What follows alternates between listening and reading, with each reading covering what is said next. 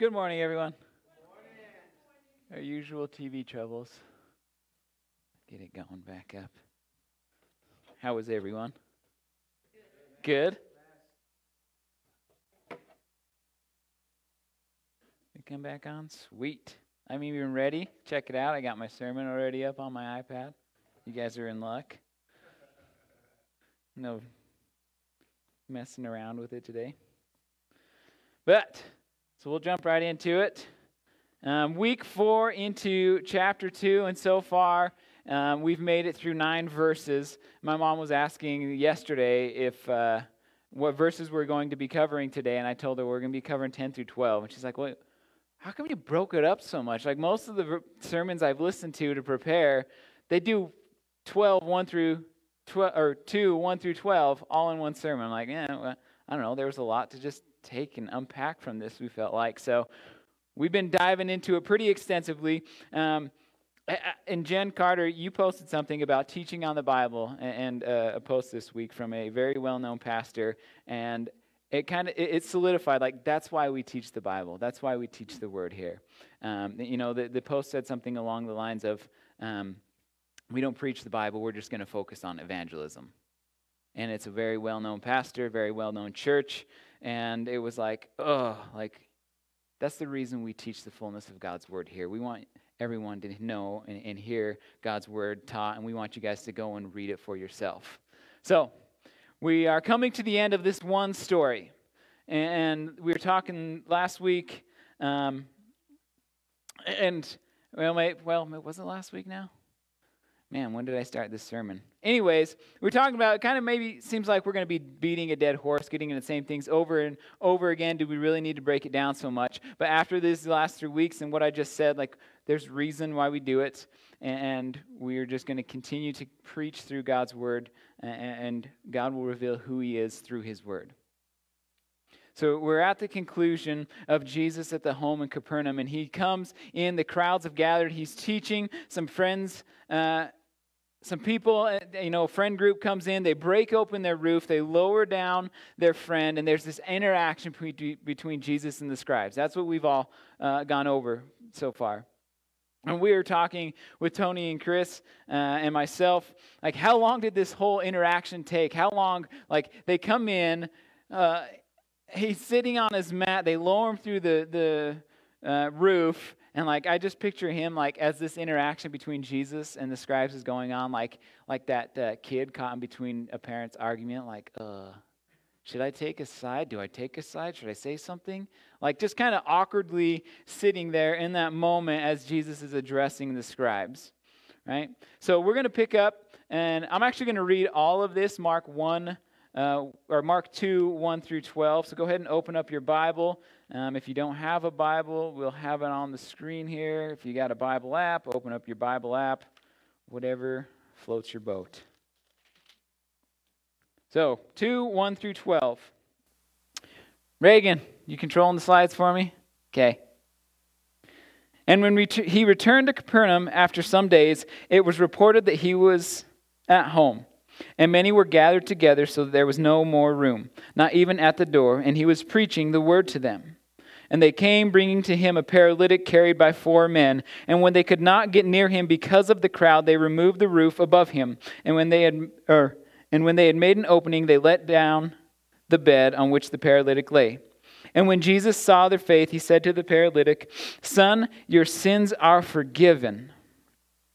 Now, some of the scribes were sitting there questioning in their hearts, Why does this man speak like that? He is blaspheming. Who can forgive sins but God alone? And immediately, Jesus, perceiving in his spirit that, this they, that they thus questions within themselves, said to them, Why do you question these things in your hearts? Which is easier to say to the paralytic, Your sins are forgiven, or to say, Rise, take up your bed, and walk? But you may know that the Son of Man has authority on earth to forgive sins. He said to the paralytic, I say to you, Rise, pick up your bed, and go home.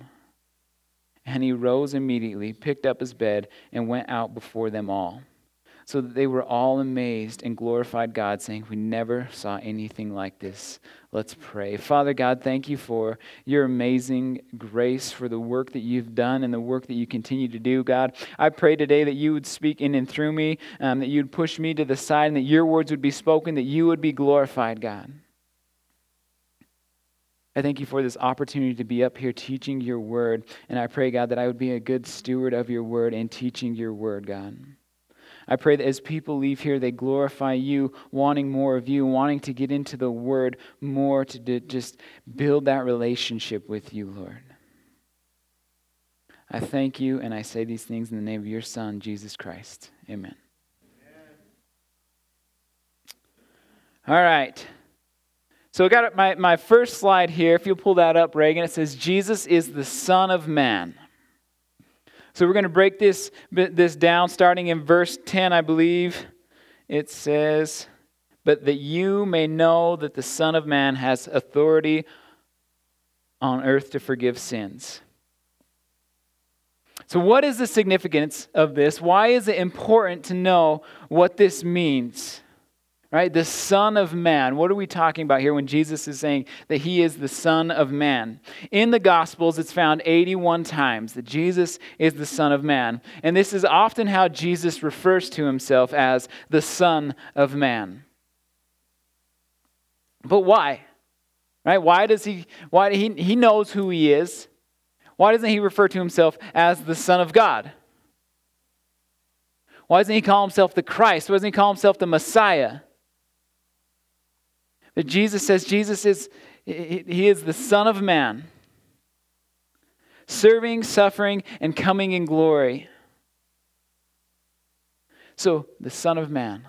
What does this mean? Where does it come from? Let's take a look at the Old Testament, Daniel 7 13 through 14. Boom. I saw in the night visions and behold, with the clouds of heaven there came one like a son of man. And he came by the Ancient of Days and was presented before him. And to him was given dominion and glory and a kingdom, kingdom that all peoples, nations, and languages should serve him. His dominion is an everlasting dominion which shall not pass away, and his kingdom one that shall not be destroyed.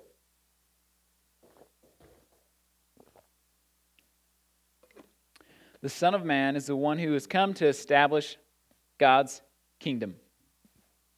In those verses in Daniel 7 13 through 14, it sounds an awful lot like Jesus, right? The time is now fulfilled. The kingdom of God is at hand, ushered in by Jesus. Jesus is the Son of Man of this Old Testament passage in Daniel 7 13 through 14. In the flesh, truly man, he identifies with humanity and serves and suffers on our behalf. God incarnate, truly God, the coming Lord of glory. He first came to suffer, then he came in glory. Jesus came claiming the title of Son of Man right and, this ref- allowed him to refer to the, to the total scope of what his mission is right the mission without having all the political weight that messiah or christ carried that the jews wanted the Jewish people had in mind that their Messiah was going to be this great political leader. They had in mind that their Christ was going to come and overthrow the Roman government. Jesus was the Messiah that they needed, but not the one they were wanting.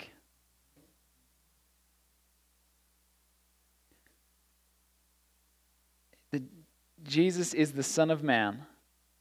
And it's to show you that I in person, he said in this verse 10, right? To show you that I in person have this power to forgive sins.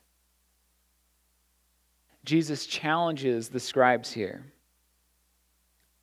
They're going to be challenged to make a decision as to who Jesus is with that question who can forgive sins but God alone? Right? And there's, there's, there's some observations that I made here, right? One, only God can forgive sins. And two, Jesus is saying, I'm forgiving sins. And number three, Jesus is standing, claiming in the very place of God and exercising his authority. Who can forgive sins but God alone? Look at all that Jesus has done up to this point, right? He's healed people, he's expelled demons, he's revealed their hidden thoughts. Jesus is the Son of Man. Isaiah 35 6, go ahead and pull that up. Then shall the lame man leap like a deer, and the tongue of the mute sing for joy. For waters break forth in the wilderness and streams in the de- desert. This is about the Messiah. This is the Messiah they were expecting. This is the one that they read about that they knew. O Lord, you have searched me and known me. You know when I sit down and when I rise up. You discern my thoughts from afar. Right? These passages are talking about that healing, they're talking about that Messiah. These things that they've shown, these things that Jesus has done, this is, should have been enough for the scribes already.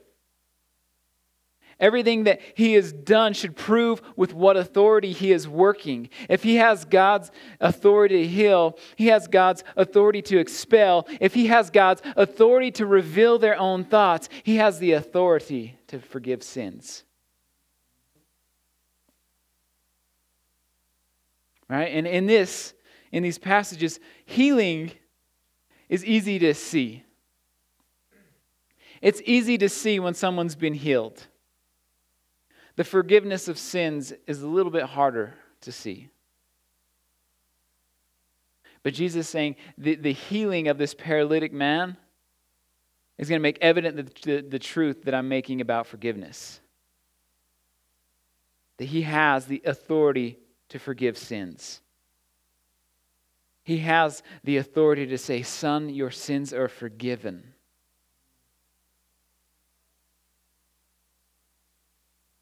His words mean something, right? We've seen that over and over and over and over again in the first chapter of Mark. His words carry weight, they have authority. And in verse 11, I call it the mic drop moment, right? You guys know what a mic drop is? Want me to demonstrate a rap battle for you guys and then I'll drop a mic? No, I'm not going to. Zach, will you drop a beat? no, can he not carry a beat? Only. All right. But he has this moment, you know, the mic drop moment. Boom, he lets go. And he says, I say to you, rise, pick up your bed, and go home. And so as we as we go through um, the Gospel of Mark, and when we're reading, and one of the things that that uh, Chris maybe has talked about this already, there's some questions that we help uh, that we ask ourselves to help you know kind of see what God's talking about here. Things to prepare our minds, things to help us preach. And so I got a question up here that we're going to dive into in these verses. And it says, What does this text teach me about God? Reagan, you got it up there? Should have a slide there for me. Uh, it should say, What does this text teach me about God? It's after Mark 2:11. Boom. What does this text teach me about God? When we get into God's word and we read it, and we meditate on it, one thing we should be concerned with is not just what it teaches us, but like primarily what it teaches us about God, about who He is, what it teaches us about Him. And we know from this text without a doubt that it is God that can forgive sins, right? Jesus knew this. The scribes knew this. I'm sure there's people in the crowd that knew this, but God can forgive sins. What else does this teach me about God? What does this text teach me about God? We can look at it and see the compassion of God, see his character in it, see who he is. We see that Jesus saw a greater need than just this physical healing. He saw that he was wounded by sin.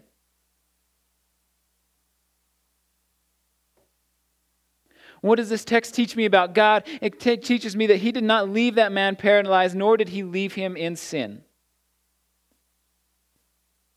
God honors His faithfulness with His very own faithfulness. Next question that I got here. Go ahead. Humanity. Boom. What does this text teach me about humanity? Us, humans, people. Right? We can look at this. We are created in the glorious image of God. We are the imago Dei, God's image bearers. But because of the fall, we are all marred by sin. This text teaches us about humanity in that it reveals that our greatest need is way more than just physical. We need some intercession. We have a God that is able to do immeasurably more than we could ever ask for, and it's according to his great power. To him be all the glory. And I think it also shows um, how we can act on the other side of things, that we can be the religious at times, that we can be the scribes we can think that we have it all together, that we have all the answers. When we get super self righteous, super self righteous man. Right? And, and I'll tell you guys, I'll be the first to tell you, I've shared this before. I've been there where I know the truth of the gospel, and I sit up here on Nick's throne and I look down my nose at everybody sitting here. I've been there where I think that, like, man, why aren't they on the same level as me? Why can't they just be uh, like, see what I see and just have it all together like I do? I've been there where I've sat in the chairs thinking, oh, so and so could really hear what Pastor Chris is preaching on today. Oh man, I wish so and so was here because like Pastor Tony was like speaking right to their situation right now.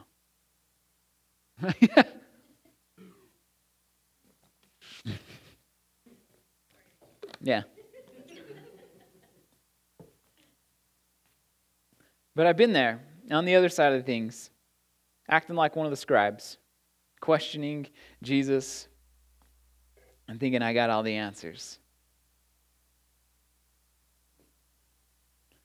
Next question What does this text teach me about Jesus? Got it up there? Boom. How does it relate to his person, his work, and his teaching? As we've gone through the gospel according to Mark, I'll let you guys answer this. Has it has it has, the gospel according to Mark done a, a good job or a bad job at revealing as Jesus the Son of God? Good job. Good job. It's done a pretty dang good job, right? So we know that Jesus is the Son of God. We know that Jesus can heal. We know uh, Jesus knows our hearts. We learn from this text that Jesus knows our thoughts. Jesus frees the oppressed, he heals the sick, and he heals the lame. We can know about Jesus from this text that he is the Son of Man that fulfills the glorious vision that is, that is in Daniel that we talked about. He has all authority on heaven and earth, and we have no king but Christ. Can you guys see that in these verses? Next question. What does God want me to know from these, these passages? And when you read it, you might have some different answers. You don't have to have my answers. But what are some truths in these passages?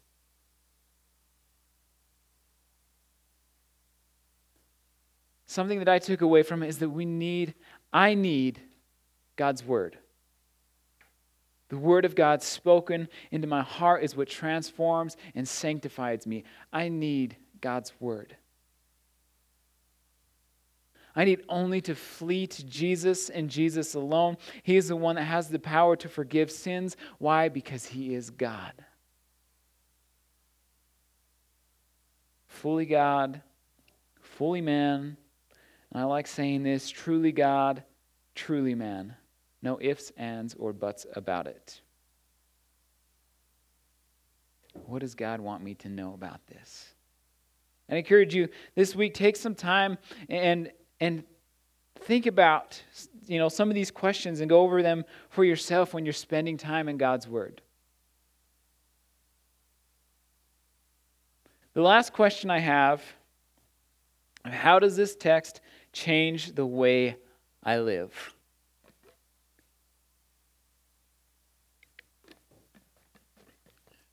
And I've shared this story plenty of times but uh, it, it goes really good. And it's a story when Jesse and Danielle, Pastor Jesse, and his wife left the church.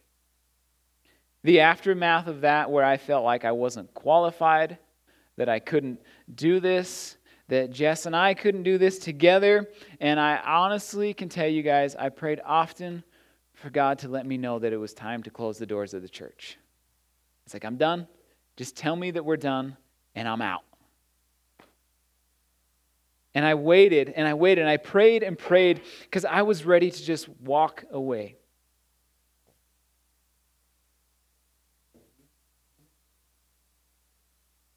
And he showed his faithfulness. And as I continued to pray, he wasn't giving me the answer that I was wanting. He patiently showed me time and time again that He wanted us to continue to pastor here at Gospel Community Church. And one of those faithful things that He did is that He brought alongside two families to come with us in this the Politos and the Martinezes. And we were like, holy crap. You just provided us with some faithful friends to come alongside of us. And it began to change the way that I lived.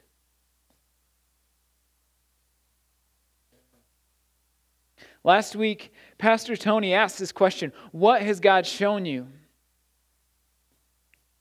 And I hope that you took it serious and reflected on that question.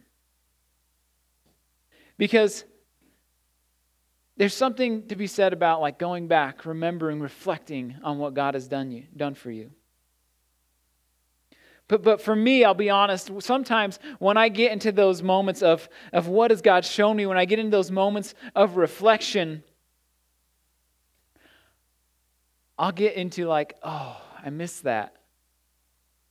I want that again. I want to be in that place. I want to feel that zeal. I want to have that again. And, and I get kind of down on myself that I don't have that. or in the middle of something going on. When there's healing and I can feel His presence and I know that He's doing work, I want to stay in that moment. But that, those, these verses rise, pick up your bed, and go home. I think about the, the paralytic sitting there, right? He's lowered in. He's watching the interaction happen. And Jesus says, Rise, pick up your bed, and go home. Rise. Right? Here, here you know, let's, let's paint a little picture of here. Maybe, if, you know, this is something that I was just coming up with as I was thinking about this. You know, the paralytic man sitting there, I'm going to kind of speak from his perspective. Rise, pick up your bed, and go home. I feel it in my bones. I feel something happening. Rise, pick up your head and or pick up your bed and walk. I know what has just happened. Jesus has just healed me. Rise, pick up your bed and go home. But I don't want to. I want to be here at the feet of Jesus. Rise, pick up your bed and go home. Jesus, this feels so good. I don't want to leave this moment. Rise, pick up your bed, and go home. Oh, Jesus, you're telling me for some other reason. It's not only for my benefit. Rise, pick up your bed, and go home. I'm going to do it. I stand up. I hear the gasps. I hear the people whisper, Rise, pick up your get bed, and go home. And I start to walk.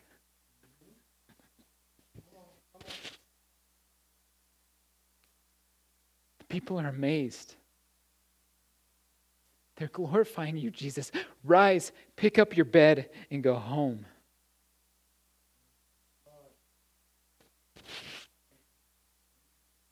In the middle of those moments of healing, it's easy to want to just stay in that moment. But Jesus commands us here. We can see and take from this text that Jesus doesn't want us to always just sit in that moment. You're forgiven. I have done the work, he says.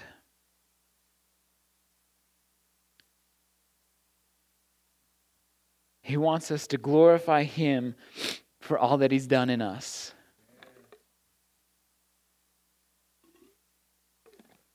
Worship, glorifying him is the most appropriate response to the work of God in the life, death, and resurrection of his son Jesus. The paralytic goes out, and Jesus leaves people amazed. They weren't amazed at the man, they were amazed at Jesus. And Pastor Tony briefly touched on this last week, and it's the, the trilemma that C.S. Lewis came up with. Have you guys ever heard of the C.S. Lewis trilemma? Anybody out here? Jan, I'm, I'm sure you've probably heard of it. And it's Jesus is either, either liar, lunatic, or Lord. Right? He's either just lying about who he is, he's completely insane, or he is exactly who he says he is Lord, the Messiah. And, and there's a, a, theologian that he wrote a book, and, and I like, he added something onto this, and it says, uh, and I've, I've adopted it Jesus is either liar, lunatic, Lord, or just plain awesome.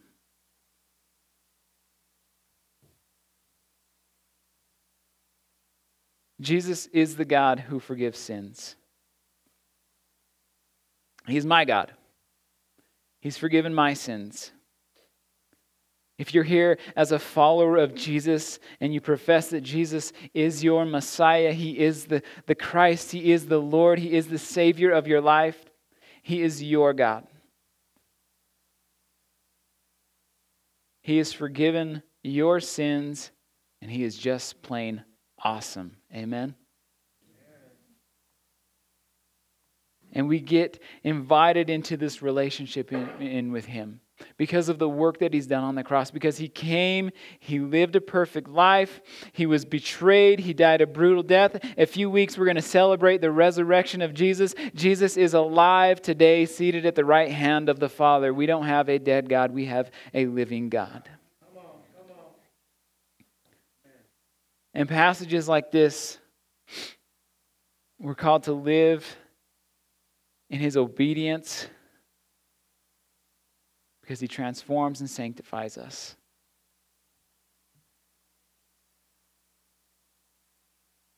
The work that he's done, he leaves people amazed at who he is.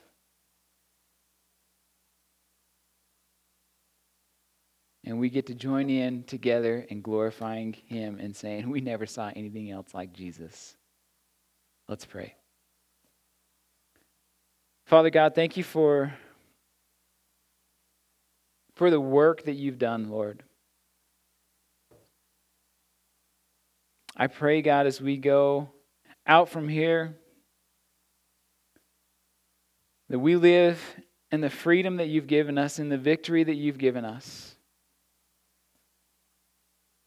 That we wouldn't caught, get caught up in the reflecting and missing the moments that we used to have, that we wouldn't get stuck in the healing and, and the moment that we have right now, God, that we would go forward proclaiming your name and sharing the gospel with others and showing people what you can do and what you have done, Lord. That when we speak, we don't speak to leave people amazed at our story, but we leave and we speak to leave people amazed at your story.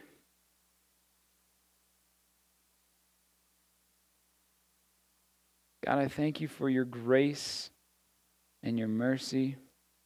And I say these things in the name of your Son, Jesus Christ. Amen.